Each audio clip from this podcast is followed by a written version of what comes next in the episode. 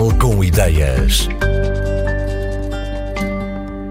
A ideia nasceu de um livro oferecido a Augusto Teixeira, A Conspiração Solar do Padre Himalaia, que conta a história deste inventor português que se interessava por energias renováveis na viragem do século XIX para o século XX. Para Augusto Teixeira, que já estava ligado à construção sustentável e era dono de uma empresa de eletricidade e climatização, este foi o estímulo para criar o sistema Synergy Force, em parceria com a Universidade de Aveiro.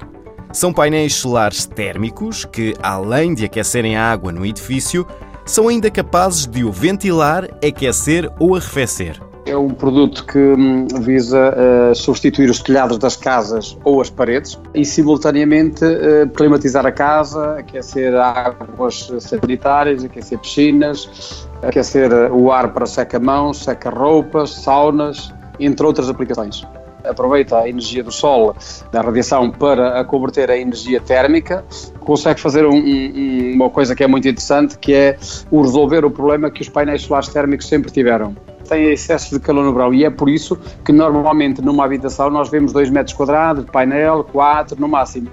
O desafio que nós tínhamos no início desta investigação e desenvolvimento era exatamente resolver o problema do excesso de calor no verão, que foi um, fazer com que os módulos de, de, da fachada energética, todos ligados em paralelo uns aos outros,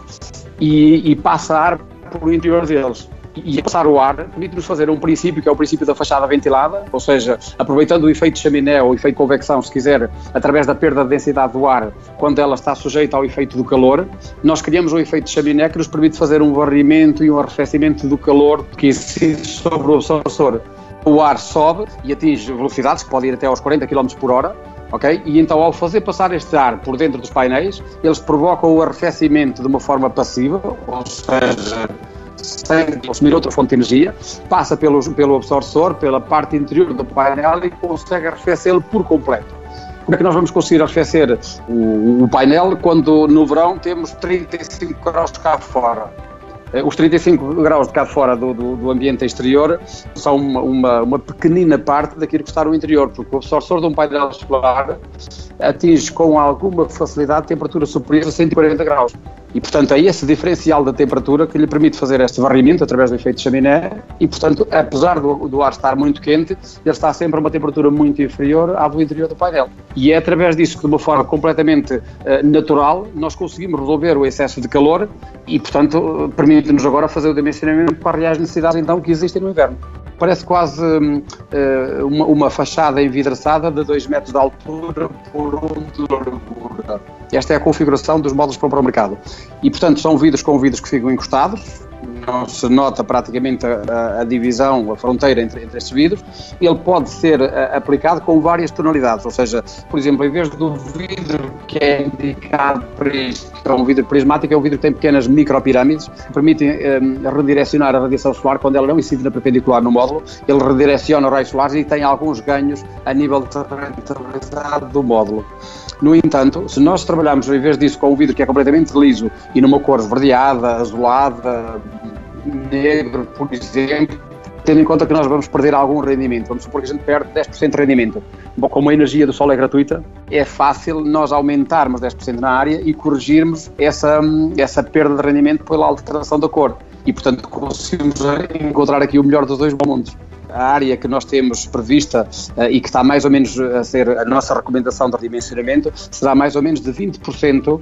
da área de fachada relativa à área habitada do edifício conseguimos climatizar uma casa a 95%, entre 90% até 95%. Este sistema tem que estar ligado a uma rede de água quente, em que depois ela é distribuída através de pavimento radiante de preferência. No entanto, se tiverem um sistema de radiador, ventiloconvectores, outro sistema que permita climatizar a casa, ele pode ser ligado. Depois tem que ter uma rede de ar também, e portanto nós distribuímos ar quente também para o interior do edifício e água quente com os dois sistemas permite-nos fazer uma coisa, ou retirar calor, porque nós também fazemos o arrefecimento com esta solução, e permite uh, simultaneamente direcionar o ar para onde ele faz falta, portanto, para os tais saca-mãos, o saca-roupa, a sauna, aquilo que quisermos. Tem que ter um ventilador que pode ficar junto à fachada, é um ventilador relativamente pequeno, pode ocupar meio metro por meio metro, pode ser colocado numa zona técnica, ou numa cobertura, ou num, num armário, ou em algum lado, portanto não é uma coisa que ocupe muito espaço. Eu não tenho qualquer dúvida que todas as casas no futuro vão ter que ter fachadas energéticas. Porque nós temos um produto que substitui as telhados ou as paredes e simultaneamente climatiza as casas. E neste momento há, há uma diretiva europeia, por exemplo, que é a 31 de 2010, e que vai ser eh, transitada para o direito nacional ainda durante o início de 2018, e que obriga a que todos os edifícios novos ou com reconstruções profundas, a partir de 2021, cumpram com, este, com esta diretiva de balanço zero.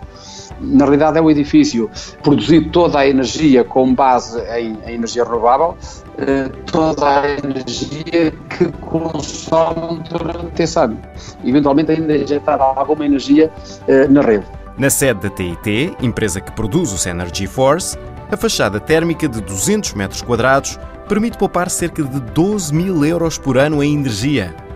A previsão para lançar o sistema no mercado, em Portugal e além fronteiras, é 2018. O último passo antes disso é encontrar mais investidores. Ao mesmo tempo, Augusto Teixeira já prepara a próxima geração do Synergy Force, que vai ser capaz de produzir também energia elétrica.